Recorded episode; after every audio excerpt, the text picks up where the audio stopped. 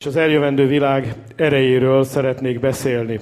Maga a kifejezés a Héberekhez írt levélnek a hatodik fejezetében található, egy olyan szövegkörnyezetben, amely hát figyelmeztető, és ugye én is sokáig zsidó levélnek hívtam, ezt hiszen így terjedt el, de azért szeretem Héberekhez írt levélnek nevezni, mert maga a Héber kifejezés nomádot jelent, vándorlót, vándort, jövevényt. És ez a levélben ez egy nagyon sokszor előforduló kifejezés, hogy vándorok, jövevények, ahogy a patriarkák vándorok, jövevényeknek mondták magukat, mert nem földi hazát kerestek valójában, hanem mennyei hazát. Ugyanígy ez a levél azokhoz szól, akik nem a földi dolgokban akarnak otthon lenni, hanem mennyei hazát keresnek, héberek. És ebben az értelemben mi is héberek vagyunk. Sose sikerül befejezni a családi házunkat, és ilyenkor mindig azt szoktam mondani, hogy az azért van, hogy emlékezzünk rá, hogy csak vándorok és jövevények vagyunk a Földön, ezért marad befejezetlenül. Valójában nem ezért van, de ez sokkal jobban hangzik, mint ha azt mondanám, hogy elfogyott a pénzünk, vagy lusták voltunk. Na szóval, Héberekhez írt levél hatodik részében egy figyelmeztetés hangzik el, de most én ennek a, nem a figyelmeztetés részét szeretném kiemelni, hanem azt, ami ebben a figyel, figyelmeztetésben implicite benne van, és a pozitív oldala ennek a dolognak. Így szól az ige. Ezért elhagyva a Krisztusról szóló elemi tanítást, törekedjünk a tökéletességre, a bevégzettségre, a teljességre ne kezdjük újra lerakni alapját a hol cselekedetekből való megtérésnek és az Istenbe vetett hitnek, a mosakodásokról, a kézrátételekről, a halottak feltámadásáról és az örök ítéletről szóló tanításnak. Ezt meg is fogjuk tenni, ha az Isten megengedi. Lehetetlen ugyanis, hogy akik egyszer megvilágosítattak, s megízlelték a mennyei ajándékot, és részeseivé lettek a Szentléleknek, akik megízlelték az Isten felséges beszédét és a jövendő világ erőit, de elestek, azok ismét megújuljanak és megtérjenek, hiszen újra megfeszítik önmaguknak az Isten fiát, és meggyalázzák őt. Mert az a föld, amely beissza gyakran ráhuló esőt, és hasznos növényterem azoknak, akik számára művelik, áldást nyer az Istentől. Amelyik pedig tüskebokrot és bogánskórót terem, az megvetett, közel van az átokhoz, és a vége megégetés. Felőletek azonban, szeretteim, jobbat gondolunk, ami üdvösséggel jár. Tehát Pál azért, vagy hát pontosabban nem tudjuk ki, talán Barnabás, aki a levelet írta, ugye visszavesz a gázból, hiszen a levél íróit nem akarja elkárhoztatni, csak figyelmeztetni. A figyelmeztetésről csak egy mondatot szeretnék mondani. Azért szól ez a figyelmeztetés, mert a Héber levél olyanoknak íródott, ugye görög műveltségű zsidó írta a görög ginta alapján olyan zsidóknak, akik szintén görög műveltséggel rendelkeztek, és akik a hitük miatt kilettek rekesztve a zsidó közösségből. Nem mehettek a templomba, nem ülhették meg az ünnepeket, gyakorlatilag kizárták őket a gyülekezetből, a zsinagógából, és ezek az emberek nehéz időkön mentek keresztül, és némelyek közülük azon gondol, gondolkodtak, hogy nem volna -e jobb visszamenni a hitközséghez, megtagadni Jézusnak a hitét, és újból elfogadni a feltételeket, és újból betagozódni a régibe, amiből egyszer kijöttek. És Pál azt kérdezi tőlük, hogy ámberék, hát hogy akar, ha visszamentek, hogy akartok újból kijönni? Jó, mi lesz az a pont, amikor azt mondjátok, hogy újból kijöttök?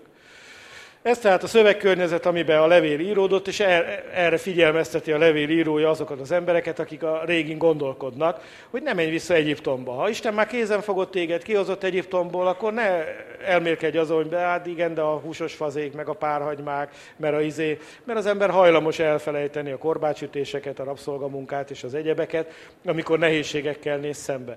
De azt mondja az írás, itt a zsidókhoz írt levél, megfejti azért ezeknek az embereknek, hogy a ti nehézségeteknek nem az az oka, hogy rosszul döntöttetek, amikor kijöttetek, nem az az oka, hogy Isten elfordult tőletek, nem az az oka, hogy ti nem vehettek részt a földi szertartásokon, és a koheriták nem áldanak meg benneteket az ünnepek alkalmával, hanem a ti problémáitoknak a gyökere abban van, hogy a hitben meglankadtatok, és vissza kell térni ahhoz a hithez, ami benneteket jellemzett, ami ben, mikor álltatok, még azt is örömmel elszenvedtétek, amikor a vagyonotokat elvették, elkobozták, üldöztek benneteket, és nehézségeket szenvedtetek el.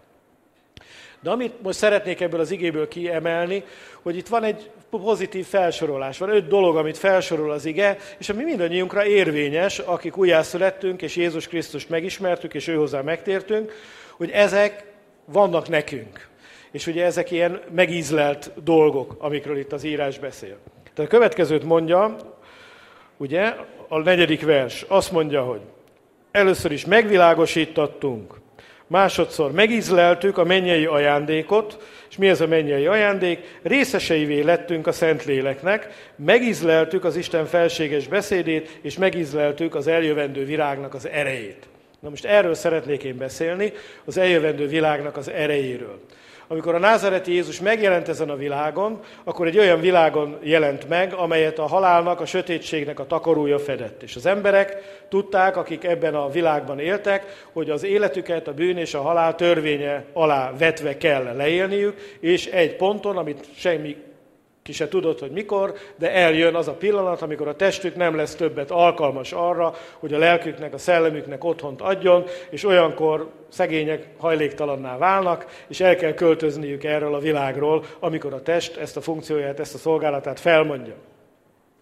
És az emberek rabok voltak, így olvassuk a második fejezetben, egész életükben a haláltól való félelem miatt. Mindent, amit tettünk, mindent, amit csináltunk, a halál árnyékolt be, mindent, amit tettünk, a halál hiába valóvá tett. Ezen elmékedik Salamon, hogy a nap alatt a halállal minden hiába valóvá válik, mert az emberek erőlködnek, nagy civilizációkat hoznak létre, mi meg aztán elzarándokolunk, megnézzük a romokat, hú, mennyit fáradtak, hú, mennyit erőlködtek, hú, milyen dicsőséges volt Babilon, hú, milyen dicsőséges volt Asszíria, hú, ezek az egyiptomi fárók, mekkora piramisokat emeltek, és az egész erőfeszítésnek mi volt az értelme? Abszolajte, Semmi. Pedig nem pihentették magukat, dolgoztak, fáradoztak, küzdöttek, megfeszítették, amit lehetett, egymást is, magukat is, minden. És mi volt az eredménye? Homok, romok, semmi. Nulla. Minden forog körbe. Minden feletten a hiába valósága nap alatt. A názareti Jézus, amikor megjelent, ő nem csak egyszerűen azért jött el, hogy visszavezessen bennünket az édenbe, hanem egy teljesen új dolgot jött elhozni. Nem csak azért jött el, hogy helyreállítsa mindazt, amit Ádám ősapánk elbukott az paradíziumban, hanem azért jött ide, hogy egy teljesen új dolgot hozzon létre. És amikor meghalt, akkor ahogy hallottátok az igékben, és ahogy az úrvacsorát is magunkhoz vettük, eltörölte a régit feltette az íre a pontot. A mondat végén oda került a pont. Az első teremtés, az első szövetség, minden, ami első, minden, ami régi, az megszűnt. És elkezdődött vele valami egészen új. Ő az új kezdet. Az első kezdet is ő volt. Minden ő benne teremtetett, minden ő érte teremtetett, minden ő benne állt fenn. Ő volt a kezdet, benne jöttek létre a fejedelemségek, hatalmasságok, az uraságok, minden. Minden ő érte volt már az első teremtésben is. De amikor meghalt a kereszten, pontot tett az első teremtésre. És amikor feltámadt a halálból, kicsit hamarabb, de most nem akarok a részletekbe belemenni. A lényeg az, hogy amikor ott a kereszten azt mondta, hogy elvégeztetett, akkor ő egy új kezdetté vált. És ő benne elkezdődött az, hogy Isten mindent újjá teremt. Na most. Nem tudom, ti hogy vagytok vele, én szerettem volna ott lenni, amikor Isten a világot teremti. Ahogy az angyalok ottan újongtak, ugye az Istennek a fiai, ahogy olvassuk Jobb könyvébe, a Zsoltárokba, ahogy ott játszadozott a fiú, és akkor ott alakítgatta a dolgokat. Ugye sokszor, mikor megnézzük ezt a teremtett világot, a feleségem biológia tanárnő, és akkor a gyerekeknek, hogy ne legyen unalmas, ilyen mindenféle izgalmas filmeket szokott összeválogatni, a tíz legbüdösebb állat, meg nem tudom én, ilyesmik. Minél gusztustalanabb, ugye annál érdekesebb. És rendkívül be, elmentek egy állatkertbe, rendkívüli lények vannak. Tehát olyan állatok vannak, meg olyan élő lények vannak, hogy az emberek leesik az álla. Most már ugye mindenféle eszközökkel képesek vagyunk felkutatni a világon a legfurcsább lényeket, a legkülönbözőbb dolgokat. És néha az embernek az a benyomása, tényleg, ugye a feleségem szokta ezt mondani, tőle kölcsönzöm a gondolatot, hogy olyan, mintha Isten az óvodás angyaloknak is megengedte volna, hogy így rajzolgassanak az oviba, és aztán azt mondta, egész jó pofa csináljuk meg. Tudjátok, az IKEA-nak vannak ilyen, van egy ilyen mozgalma, hogy amit a gyerekek lerajzolnak, azt ők utána legyártják, megcsinálják valóságosan. Na sokszor az emberek ez a benyomása, hogy amikor lát ilyen különféle vicces állatokat, meg különleges lényeket, akkor az a benyomása, mintha Isten gyönyörködött volna abba, hogy az ovisokat is rá ereszti a dolgokra, és akkor ők is a különböző alkotó részekből összerakhatják ezeket a dolgokat. Tehát ez az első világ is, ebben nagy erők működnek. Hatalmas erő van még a testnek az életébe is. Gondoljátok, ugye szokták mondani, mondani, hogy az emberek haláltusát vívnak. És micsoda küzdelem, micsoda harc van az életért, mikor az ember az egészségéért küzd, amikor ö, gyermekáldásért küzdenek a szülők, vagy bármi efféle. De még akkor is, amikor a Bayern München küzd a kupáért, vagy a Barcelona, vagy ami a kedvencetek, ott lenne a pályán, micsoda erőfeszítéseket hoznak, micsoda erők tudnak elszabadulni, mikor az emberek kiabálnak, örjöngenek egy, egy gólnak, vagy biztatják a csapatukat. Szóval még ebben az első teremtésben is fantasztikus nagy erők működnek. De amit a názareti Jézus elhozott, az nem ennek az első teremtésnek az ereje. Ez valami teljesen új dolog. Egy olyan dolog, ami addig nem volt ismert. És most ímét titkot mondok néktek, és kérlek, ne botránkozzatok meg. De ha most felmennél a mennybe, még az sem az, amiről én beszélek. Mert amiről én beszélek, az az eljövendő világnak az ereje, az új ég és az új földnek az ereje. És azt jelenti, hogy amikor Isten új eget és új földet alkot, akkor nem csak a földet teszi teljesen újjá, hanem a mennyet is teljesen újjá fogja tenni. Még a szellemvilágban is abszolút változás fontosak lesznek. És ezért, amikor a menny ereje lejön ide, az nagyszerű és jó. De én azt mondom néked, hogy az eljövendő világ ereje még ennél is nagyobb, még ennél is több. És persze szeretnénk, hogy ez az erő itt legyen, és ez az erő meg fog jelenni, és ez az erő azt fogja eredményezni, hogy a világ arcolata átalakul. Minden egybe lesz szerkesztve. A mennyet, a földet, a láthatót, a láthatatlan, Jézus Krisztusban az Atya már egybe szerkesztette, és amikor azt, mondta, azt mondja majd, hogy legyen, akkor ez a, a valóságnak minden szinterére látható és láthatatlanul ki fog hatni. És ezt írja le a Biblia azokban a jelenetekben, amit itt fel is olvastak a testvérek, hogy mint a férje számára felékesített menyasszony, a mennyi Jeruzsálem alá száll. És azért kocka alakú ez a mennyi Jeruzsálem, mert a szentek szentjére emlékeztet. Isten az Ószövetségben oda tette a sátrat, és a sátor maga egy ígéret volt, hogy az Isten sátora egy napon majd az emberekkel fog lakozni. És ezzel ér véget majd a történelem, az emberiség történelme, hogy Isten beenged bennünket az ő sátrába, és mi és az Isten egy helyen fogunk lakozni, egy sátorba fogunk lakozni. Teljes életközösségbe kerülünk az Istennel. Ez a történet vége. És ez ezért kiáltják a mennyei lények a jelenések könyvébe, íme az Isten sátora az emberekkel van, és mostantól velük sátorozik. Kampingezni fogunk az örökké valóval. Ugye a saken ige az együttélés mindenfélét jelent, ugye sekina ebből származik. Tehát egy egészen szoros életközösséget fejez ki az együtt lakás, az együtt sátorozás ebben a dologban. És mikor oda tette, Isten Mózessel oda tetette a szent sátrat, akkor két sátrat csináltak. Volt egy első sátor, meg volt egy második sátor.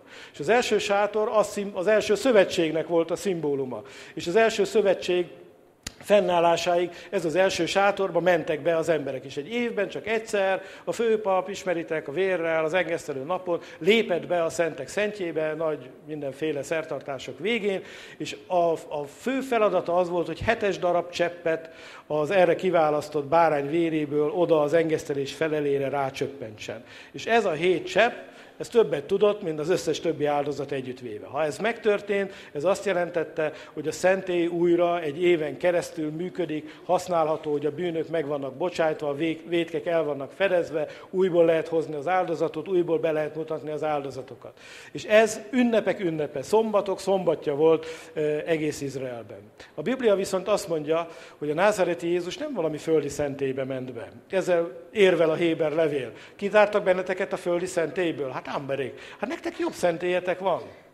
Nem valami földibe ment be a názereti Jézus, hanem a mennyei sátrat avatta fel. Azt a sátrat, amiben örökké együtt fogunk lakozni az Istennel. Nem hét csepp vért tett valaminek az, a másolatára, valaminek a szimbólumára, hanem a teljes vérével bent be, és magába a valóságosba, a mennyeibe, nem abba, mert Mózesnek azt mondta az Isten, hogy mindent arra példára, maketre csinálj, amit láttál a hegyen. Úgyhogy Mózes lejött, és akkor megpróbálta átadni, amit a hegyen látott.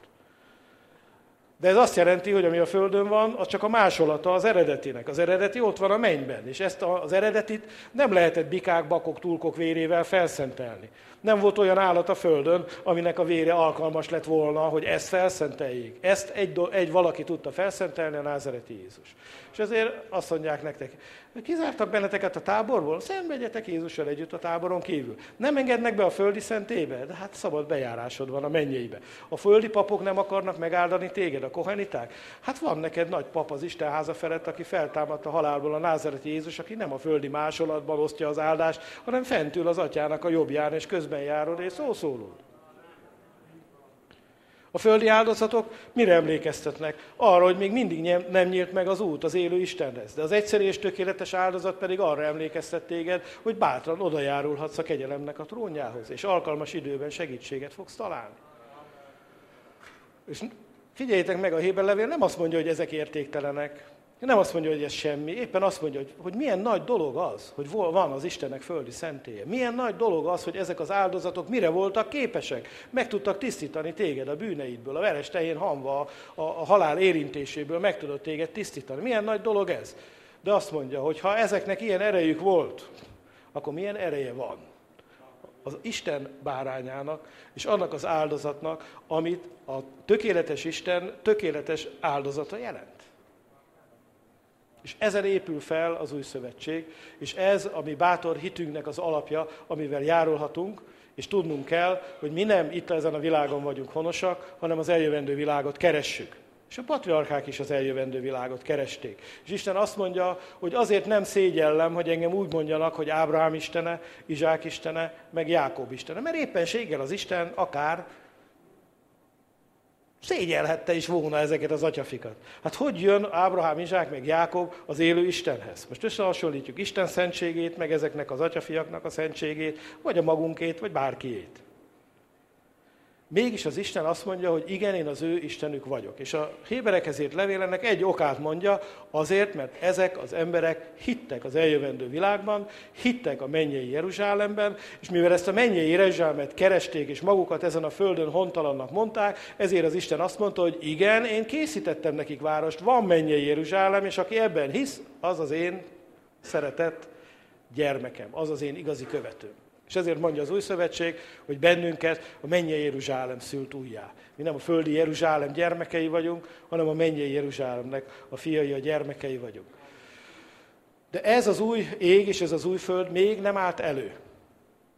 Szeretnék két igét megmutatni ezzel kapcsolatban, és az eljövendő világ erejét az írás ugye két dologhoz köti. A jelenésekhez, hogyha odalapoztok, hogy ez részben el is hangzottak már ezek az igék, akkor a hetedik és a 21. részben van szó ezekről a dolgokról. Nem akarom az egész hetedik fejezetet a jelenésekből felolvasni, ismeritek, a bárány és a 140, bizonyos 144 ezer jelenik meg, és mindig a jelenések könyvében két ilyen alkalom van, amikor ez a bizonyos 144 ezer megjelenik, de ezzel a képpel együtt mindig megjelenik a megszámlálhatatlan sokaság is, minden törzsből, névből és nemzetből. Vagyis Izraelnek van egy számossága, ugye, amit a proféták a szent maradéknak hívnak, ami nagyon konkrétan körül van határolva, de ugyanakkor van minden népből, nemzetből, nyelvből és ágazatból is egy olyan sokaság, aminek nincs száma. Ez egy megszámlálhatatlan, hatalmas nagy sokaság. És most erről szeretnék én itten olvasni. 9. vers azt mondja, jelenések 7.9. Ezek után láttam, íme nagy sokaság volt ott, amelyet megszámlálni senki sem tudott, minden nemzetből és törzsből, népből és nyelvből, a trónus előtt és a bárány előtt álltak fehér ruhába öltözve, kezükbe pálmaágak, és hatalmas hangon kiáltották. Az üdvösség, ami Istenünké, aki a trónuson ül, és a bárányé. Na most miért ezt kiabálják ezek a pálmaágak? Ugye mit jelent a fehér ruha? A szentek igazságos cselekedeteit, a pálmaágak ugye a győzelmet jelentik, és az, hogy ezek az emberek azt kiabálják, hogy az üdvösség, ami Istenünké, az vajon mit jelenthet ugye ebben a dologban. Az, hogy ők azért lehetnek ott a trón előtt, mert tudják, hogy aki meg tud bennünket szabadítani, gyógyítani, áldani, segíteni, aki kihoz minket a jelen való gonosz világból, az az Isten.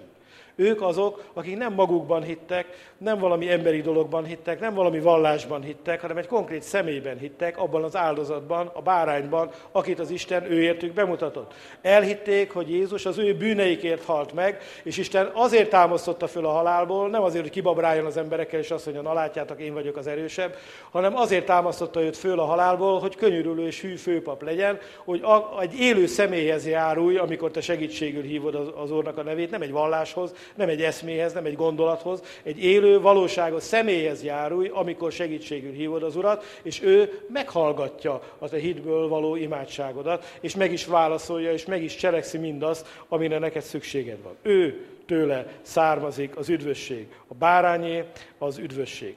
És a 11. vers azt mondja, az angyalok mind ott álltak a trónus, a vének, a négy élőlény körül, arcra borultak a trónus előtt, imádták az Istent eképpen, ámen, az áldás, a dicsőség, a bölcsesség, a hálaadás, a tisztesség, a hatalom, az erő, ami Istenünké, örökkön, örökké. Ámen.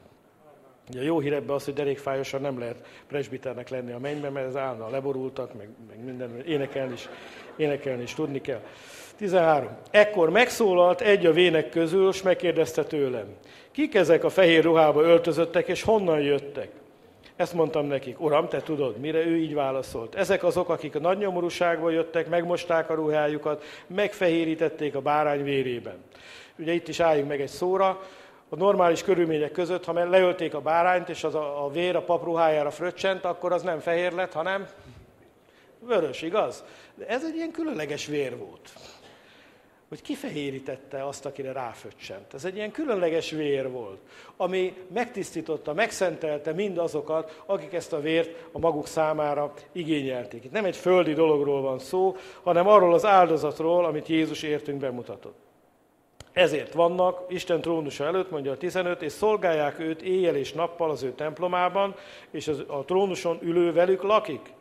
Na és itt a lényeg, nem éheznek, nem szomjaznak többé, sem a nap nem tűz rájuk, sem semmi más hőség, mert a bárány, aki középen, a trónusnál van, az legelteti őket, elvezeti őket az élet vizének forrásaihoz, és az Isten letöröl a szemükről minden könnyet. Az első dolog tehát, amiben megizleljük az eljövendő világnak az erejét, az, hogy a bárány legeltet bennünket.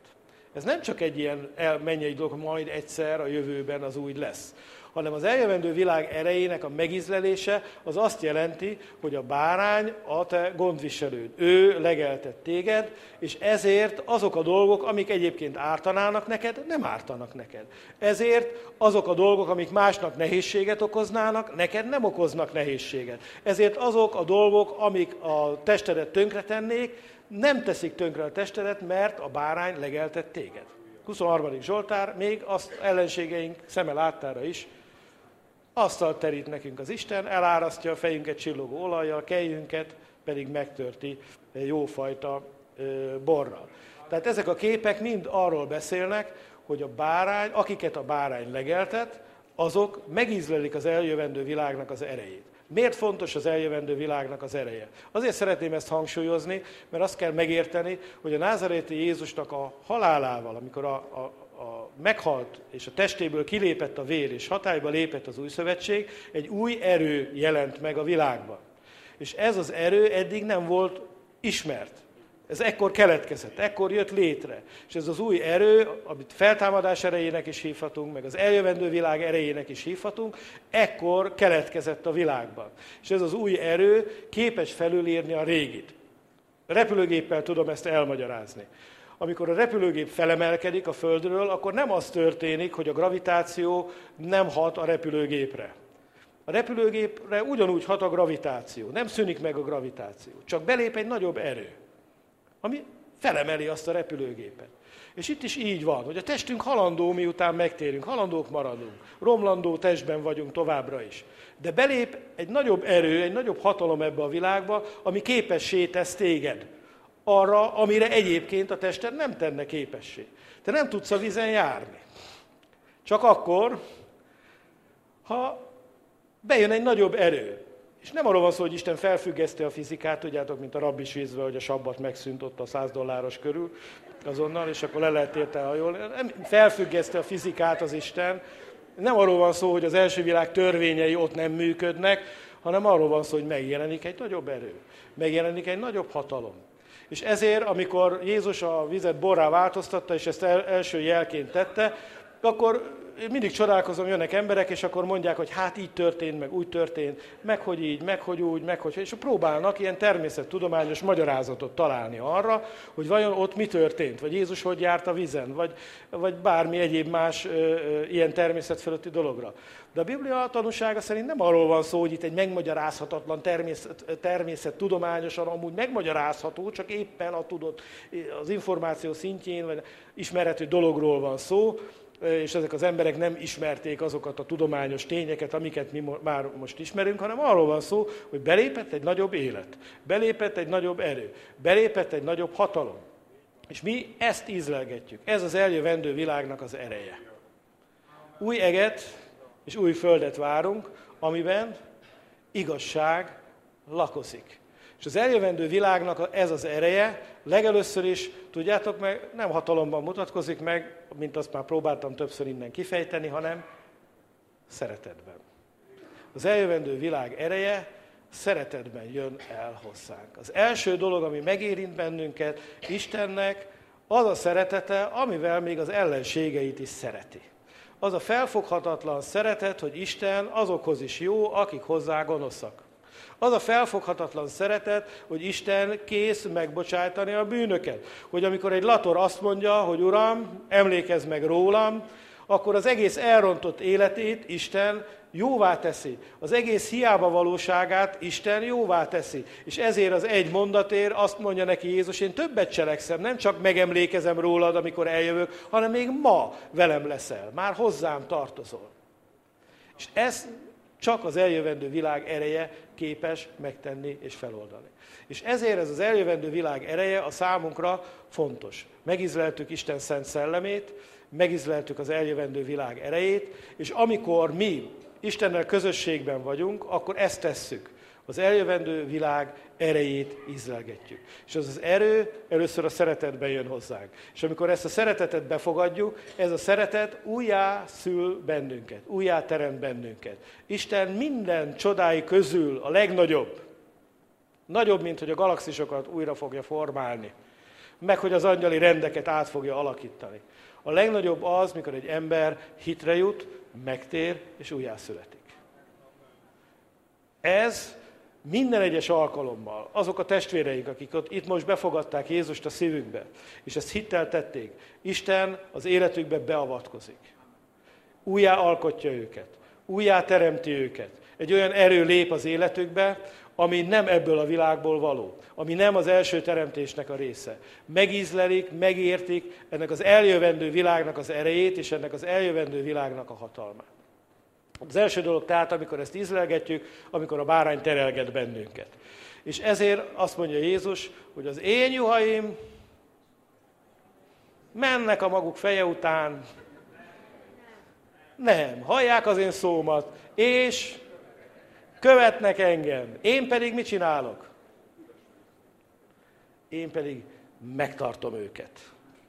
Senki az én kezemből őket ki nem veheti. Az én atyám mindenkinél nagyobb, és az én kezemből senki ki nem veheti őket. Szeretnél biztonságban lenni? Jó van, de veletek, amikor beszélgetünk a lelki gondozáson, akkor kiderül számomra mindig, hogy neked a biztonság azt jelenteni, ha lenne 100 millió forint a bankszámládon. De bizony mondom néked, hogy nem lennél biztonságban, lehet, hogy épp azért a 100 millió ölnének meg. A biztonság azt jelenti, hogy a bárány legeltett téged. Hidd el, hogy semmilyen rakéta, meg hadsereg, meg, meg állam, meg nem tudom micsoda, rendőrség, katonaság, tűzoltóság nem tud téged biztonságba helyezni. De ha a bárány legeltet téged, akkor ott te nyugiba vagy, biztonságba vagy. Akkor lefekszel, felkelsz, kiállsz, bejársz és legelőtt találsz. A másik dolog, amiről az eljövendő világ kapcsán a Biblia beszél, az a mennyei Jeruzsálem. Ez a jelenések végére kell lapoznunk, és a 21. rész 4. versében lesz majd az igény, de olvasom az elsőtől. És láttam új eget és új földet, mert az első menny, az első ég és az első föld elmúlt, tenger sincs többé. A Szent Várost, az új Jeruzsálemet is láttam, amint alászáll a mennyből, az Istentől felkészítve, mint egy menyasszony, aki férje számára van felékesítve. Hallottam, hogy egy hatalmas hang szól a trónus felől. Íme, az Isten sátora az emberekkel van, és velük fog lakni. Ők pedig népei lesznek, és maga az Isten lesz velük. És eltöröl minden könnyet a szemükről, és halál sem lesz többé, sem gyász, sem jajkiáltás, sem fájdalom nem lesz többé, mert az elsők elmúltak. Van még két szózatunk. A trónuson ülő ezt mondta, íme, újjá teremtek mindent. És így szólt, írd meg, mert ezek az igék megbízhatóak és igazak. És ezt mondta nekem, megtörtént, én vagyok az alfa és az omega, a kezdet és a vég, én adok majd a szomjazónak az életvizének forrásából ingyen. Aki győz, örökölni fogja mindezt, és Istene leszek annak, az pedig fiam lesz. De a gyáváknak, hitetleneknek, utálatosoknak, gyilkosoknak, paráznáknak, varázslóknak, bálványimádóknak, minden hazugnak meg lesz az osztály része a tűzzel és kénnel égő tóban, ez a második halál. Tehát ezek a szózatok, a záró szózatai a történéseknek. Isten világossá teszi, hogy vagy ez, vagy az. Előbb-utóbb mindenkinek választania kell, hogy ő mit szeretne, miben hisz, mi az, amit elfogad. És itt azt olvassuk, hogy mikor leszáll a mennyei Jeruzsálem, ebben a mennyei Jeruzsálemben, ami, ami még nincsen. Tehát, hogyha valaki azt mondja neked, hogy ő felment a mennyei Jeruzsálembe és járt az Arany utcán, akkor ez lehet egy látomás, egy álom, de valóság nem lehet. Mert még ezek nem álltak elő. Isten szavára fog ezek, fognak ezek a dolgok a maguk idejében előállni. Azért tudhatjuk, mert az Isten szívét kutató Szentlélek ezeket kijelentette a számunkra, és ezekkel az ígéretekkel megajándékozott bennünket. És ez el fog jönni, és ez a maga fizikai valóságában is létre fog jönni, és meg fog valósulni. De ez még most eljövendő. Ahhoz előbb a régi égnek el kell múlnia.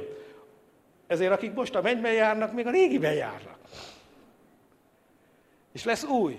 És amit mi, és nagyon jó, a mostani mennynek az ereje is nagyszerű dolgokra képes, nem akarom én ezt levecsülni, meg semmi eféle. De lesz új. És ezt az újat még senki sem ismeri úgy, ahogy ismernie kellene. Hanem ki az, aki megismerteti velünk? Istennek a szelleme, mert ő azért jött, hogy az eljövendő dolgokról bennünket tanítson. Ő az igazságnak a szelleme, ő a szentségnek a szelleme. Ő az, aki bennünket az eljövendő világ dolgairól tanít. Felkészít bennünket arra, hogy az eljövendő világot örökölni tudjuk. És mit olvasunk erről az eljövendő világról? Azt olvassuk, nincs halál, nincs gyász, nincs fájdalom, nincs könyv, nincs szenvedés. Se testi, se lelki, se másmilyen. És ezért van az, hogy amikor te íz, megízled az eljövendő világnak az erejét, akkor te belépsz ebbe a mennyei Jeruzsálembe rész szerint, íz szerint, tükör által homályosan, előízként, előlekként. És akkor, mikor működik ez az eljövendő világnak az ereje, akkor te meggyógyulsz, akkor te megszabadulsz, akkor eltűnik a fájdalom, akkor eltűnik a gyász, akkor eltűnik a sóhaj. Miért? Mert az eljövendő világ ereje van itt veled. És ez az eljövendő világ hozza létre a mennyei Jeruzsálemet, ez az eljövendő világ szerkeszti egybe az éget és a földet, ennek az eljövendő világnak az ereje fog mindent újjá teremteni és mindent újjá alkotni.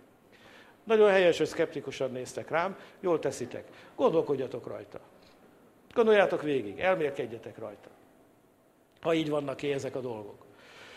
A jelenések könyve általában nem így a levegőből vesz dolgokat, hanem ugye ószövetségi idézeteket tesz a helyére. Az, amit az ószövetségi proféták láttak és mondtak, azt teszi a helyére. És itt is erről van szó. 25. fejezetben, Ézsaiás 25-ben, 35-ben vannak ezek a dolgok leírva. Az Ézsaiás 49-ben, az Ézsaiás 65-ben vannak ezek az előképek leírva. De amit szeretném, hogy megjegyezzél, hogy az eljövendő világ erejét tehát két okból ízleled meg. Az egyik, ha a bálány legeltett téged. Kövesd a bárányt, és ízlegetni fogod az eljövendő világ erejét.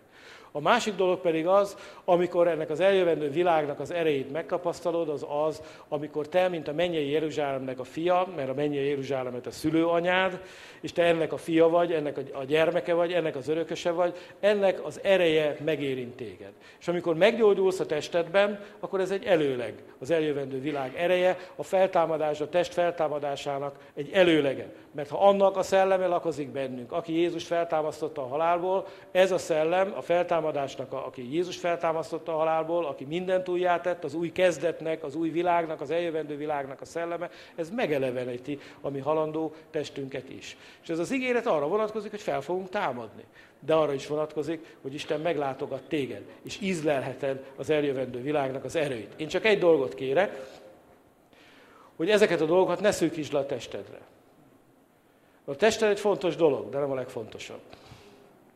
És Isten meg akarja gyógyítani a lelkedet, meg akarja gyógyítani a testedet, meg akarja gyógyítani az elmédet, meg akarja gyógyítani a gondolataidat, de mindenek előtt azt akarja az Isten, hogy szüles újjá. Legyél új teremtésé, mert a gyógyulásod ezzel kezdődik el. Addig az van, hogy jaj neked Korazin, jaj neked Kapernaum, láttad a csodákat, láttad a jeleket, mégis a pokolig fogsz megaláztatni.